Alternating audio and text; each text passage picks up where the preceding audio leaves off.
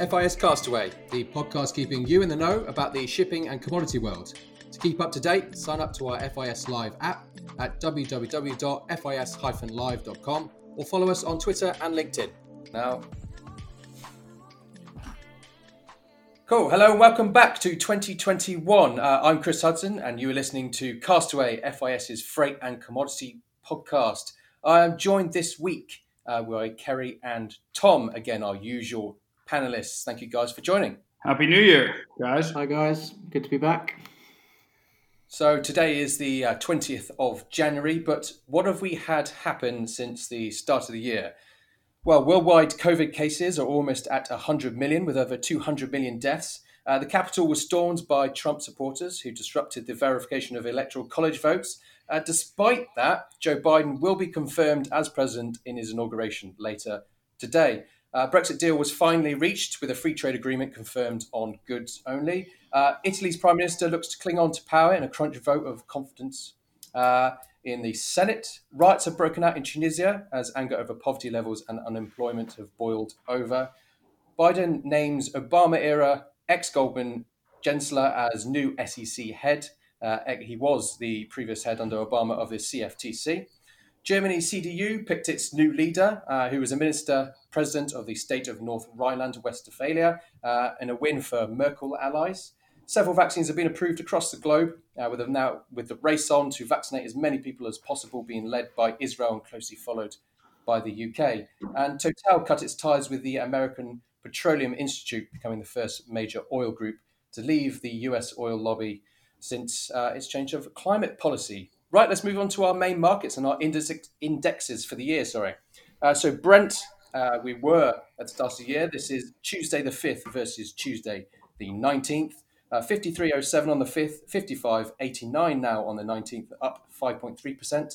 Up again with the uh, as well with Sing three eighty, up four point seven two percent at three twenty-seven fifteen. Rot three point five at three fifteen fifteen, up six point one five percent. Uh, on the zero point five percent, that's low sulfur fuel oil, six point eight percent up on the Sing zero point five to four thirty-two twenty. four oh nine forty-five.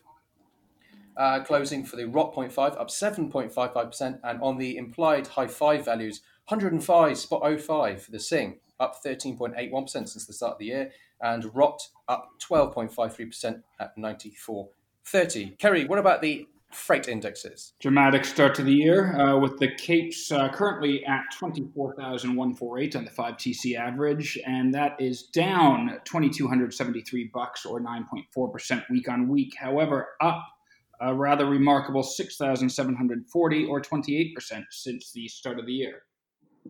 And the Panamaxes are thirteen thousand one hundred seventy. Uh, that is down two hundred ninety-seven bucks or two point two percent week on week, but up again one thousand seven hundred five or twelve point nine percent since the fifth of January. And Tom, we've got positive index moves on the iron ore as well.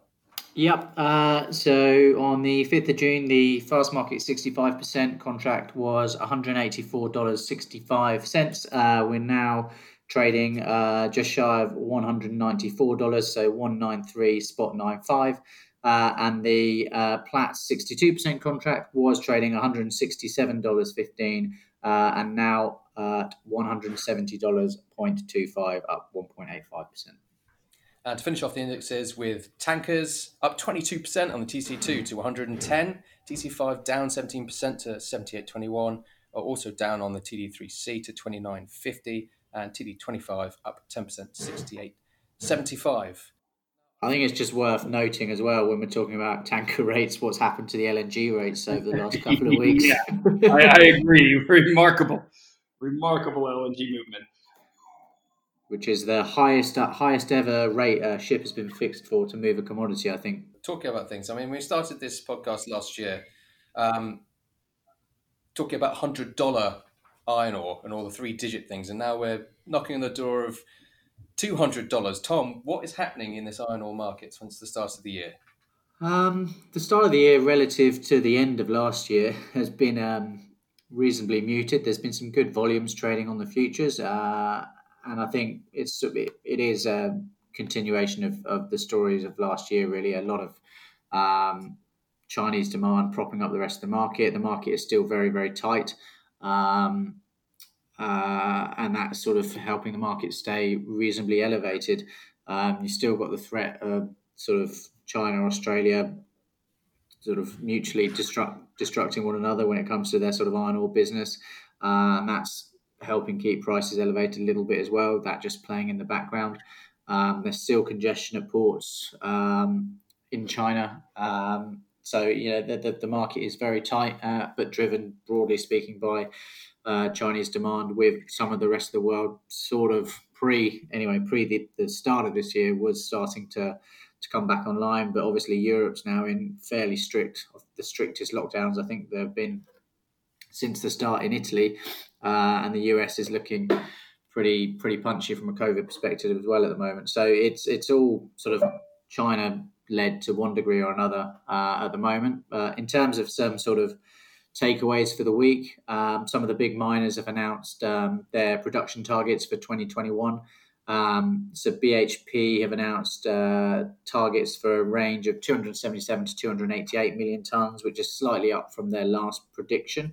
Um, Rio Tinto expect their twenty twenty-one target to be in the region of three hundred twenty-five to three hundred forty million tonnes, so up slightly from their previous prediction of three hundred twenty-four to three hundred thirty-four. So, you know, some, some not insignificant moves in, in targeted production for twenty twenty-one.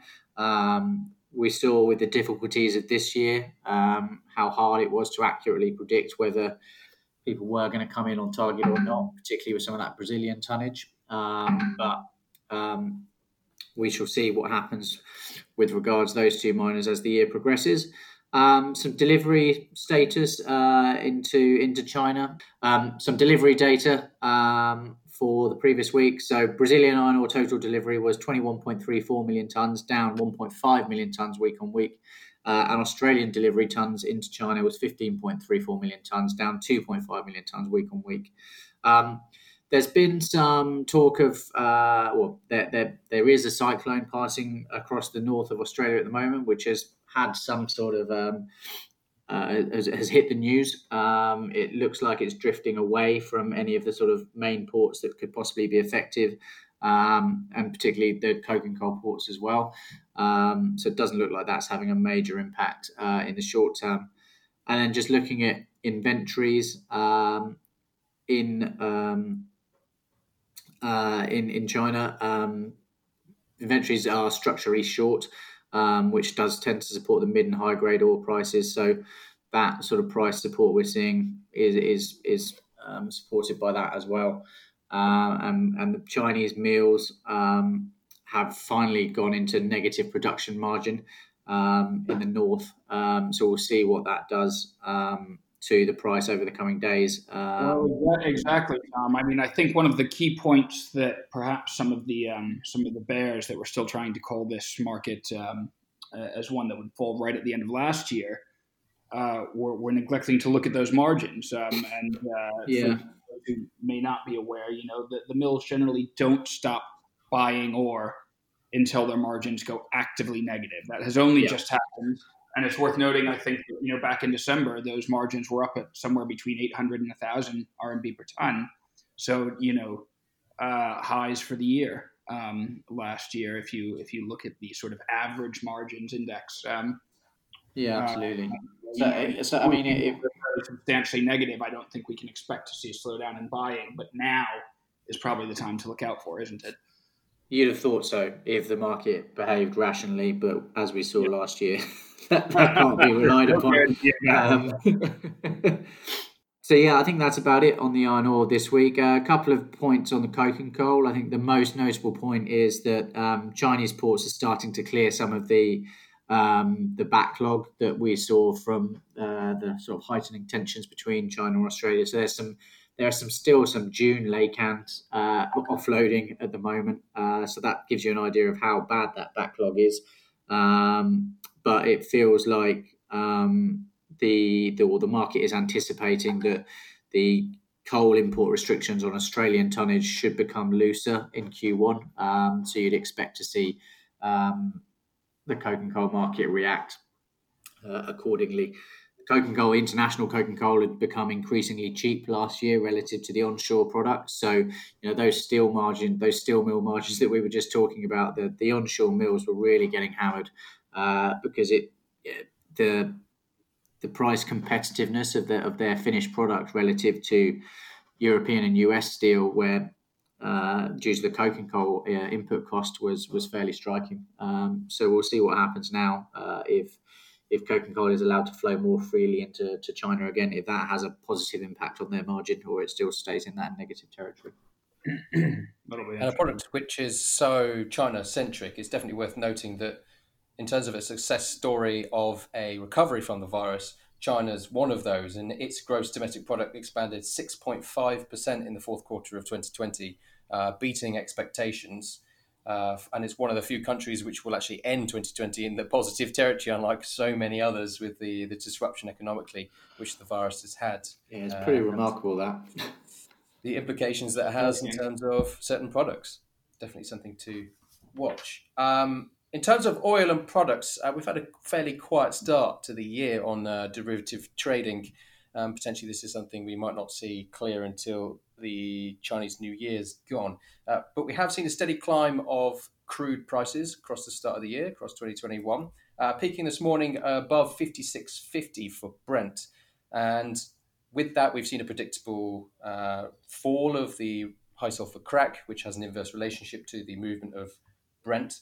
Uh, but that has had an implication in terms of, as you've seen from the indexes, which you pointed out at the start, uh, very good strength, especially in the very low sulfur fuel oil. And this has been driven by higher high five values, high five being the difference between high sulfur fuel oil and very low sulfur fuel oil. So the Sing high five uh, was in the low nineties at the end of last year and now has been pushed up to over one hundred, got to that three-figure level, broken through. Rotterdam high five, uh, we were the high eighties and now we're pushing up to ninety-five, and that's also looking towards to get to one hundred. So we're creeping back up to those three-digit levels. Uh, we did discuss at the end of last year what was kind of more a natural level for it, because we did collapse really quite low to the forties and everyone was going, what sort of level is this? You know, it's really difficult in terms of, especially if you were someone who employed a scrubber, the difference between the levels was so small that actually it was a real difficulty. But it seems to be now settling back up again into more natural levels for the product, which is uh, for each one. Uh, Singapore High five C A L twenty-two, just to give an indication, is one hundred thirteen starting this year, much stronger than the C A L twenty-one counterpart at the end of twenty twenty, which was below one hundred level. Uh, gas oils have also risen along with Brent, with the Gas Oil East West in its usual single negative figure territory. Uh, but what we have seen, as with iron ore, the huge, uh, I guess, benefit for a lot of those in the oil market has been the resurgence in demand from China, which has been the saving grace for the oil market. Without that, I think we'd be in quite dire straits in terms of prices and anyone who is a, an oil producer. Uh, top importers of crude oil had raised its refinery output by three percent in twenty twenty in China, uh, even in the tough economic situation that we had. And as we said, China's domestic gross product has expanded quite considerably, beating expectations. Uh, higher growth than it was in twenty twenty, right at the start, before the virus started. Uh, but we're looking at global analysts seeing oil prices climb, so there is an expectation that things will recover and continue to rise across twenty twenty-one when we get more normality, the return to normal economic activity, people back to work, and the vaccine helping out and more vaccine rollouts and programs being instituted. Worth noting out, worth noting that the week ending first Uh, at the eighth of January, even E I A was uh, a draw of three point two million on crude, but builds and products. Uh, we are delayed on the A P I and the E I A this week because of the uh, U S holiday on Monday. So that's what we've seen in oil. Uh, freight-wise, Kerry, what have we seen? Well, the dry bulk market surprised everyone this year, moving sharply against seasonality for the big ships. Uh, although they've lost some ground in the past week, the big story here is the overall rise of nearly thirty percent since the start of the year on the Cape five T C average. But what drove this? Well, I think we started the year with a near-perfect storm of owners expecting a seasonally weak C three market, largely choosing not to ballast, to remain in the Pacific Basin, uh, just as a slight uptick of exports emerged from Brazil after that disappointing Q four. And then if you add to that, we had some extreme cold in the north of China that literally froze a lot of vessels into port. Um, severely delaying discharge and causing some significant congestion. Um, a reasonably healthy export level of iron ore from Australia. And uh, we got a market no one really expected.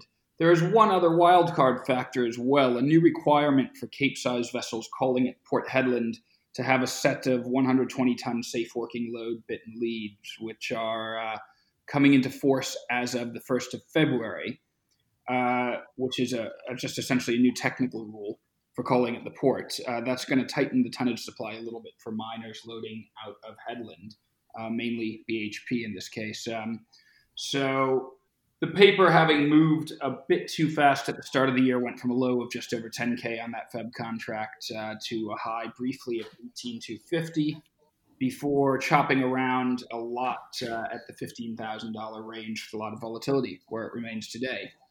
The Panamax has also jumped, uh, as usual, moving in a slightly more restrained way than the Capes. This was driven by a very impressive East Coast South America grain export machine this year. Um, paired with a strong start to the year on NOPAC cargoes, actually, that helped support the Pacific Basin. Although we've seen those NOPAC grain cargoes have slowed a bit, easing rates in that basin, East Coast South America and the U S Gulf continue to offer fairly good support. And rates on the front month paper went from a low of around eighty-eight fifty to a high of twelve thousand two hundred before, again, drifting back down to where we are now, just under ten thousand. Oh, thank you, Kerry. Uh, in terms of the tanker market, Uh, I've seen a pretty rough start to the year for the V L C Cs and the T D three C benchmark route, with time charter equivalents earning going negative, seeing no real boost from kind of winter periods that you usually see in seasonality. Uh, biggest gold ticket V L C Cs will be an increase in scrapping, which we could start to see help with uh, rates. This year, we've already seen three V L C Cs scrapped, uh, three more than in twenty twenty. That's the, this point in, three, in twenty twenty. Uh, increased scrapping will help remove that tonnage, and the oversupply fleet will supposedly bring up rates. So that's something we can keep an eye on and watch on. Uh, T C two saw a good start uh, with a good number of cargoes available early in the month, uh, but that's now settling back to around one ten world scale uh, as the month draws to an end. And the last product of this week, uh, urea and phosphate. So urea markets we are seeing surging in twenty twenty-one. Uh, they've led significantly higher by uh, trading activity in the Nola urea. Uh, the bull run was based on strong domestic fundamentals, grain economics, and a strong prepaid demand, as well as a return to participants to the market after the wind down, or probably earlier wind down than usual years uh, for the holiday break in Christmas. Uh, what we're seeing in the markets, uh, Nola futures have gained over sixty bucks since uh, this month in the nearby, trading two sixty on the last trading day for the year for February. Uh, up to the high of three twenty-four last week for the contract. Same's true in international markets. Meanwhile, with those have rocketed too. Physical prices continuing momentum they finished on in twenty twenty, uh, both origin and destination markets. Uh, supply has been tight globally, whilst Europe, U S, and the time demand has picked up, and potential for Indian tender looms on the horizon within Q one. So all very positive there on markets for the urea. Phosphates also moving up. We've had, uh, there's also ridden the bull run in twenty twenty-one on, fer- on the back of fertiliser prices. Values have continued to firm up past the past week, uh, and since the beginning of the year, also faltering slightly in the late twenty twenties. Uh, we've seen a kind of resurgence now in the new year. As of Tuesday this week, values on the Nola D A P futures traded well into the four twenties and are well supported. Uh, most recent trades, February futures reaching a high of four twenty-five, whilst March traded at four twenty-seven. Uh, and Q one values now at forty bucks since the beginning of the year. So all very positive on the fertiliser and phosphate markets. Uh, guys, anything to finish with before we finish uh, for this quick update on the start of twenty twenty-one? Not at all. Not at all. I think we've covered it all. It will be interesting to see what happens. Uh, we're in the last few hours of the Trump administration, and we'll be interested uh, to see what Biden's first moves will be uh, as he takes over this afternoon. So that was nineteen and a half minutes before Kerry mentioned Trump. um, just from me, I just wanted to add that, you know, we've started uh, quoting and trading uh, C M E cobalt now. So um, battery metals market. Um, so we'll be commenting on that moving forward, as I think that's an exciting new area uh, for us to, to keep people updated on uh, as the market develops. We also brokered the very first trade on that, didn't we, uh, Tom? On uh, we did, yes. Yeah. So another F I S first. Exactly, exactly. Fantastic stuff, guys. Thank you for joining me and doing an update on our main markets. And I'm sure that we'll be watching all the main movements going forward. And I guess first from F I S, congratulations to Joe Biden on becoming president later today in around about five hours. Uh, but apart from that, uh, do join us again next week for our usual Castaway podcast. Thank you, guys.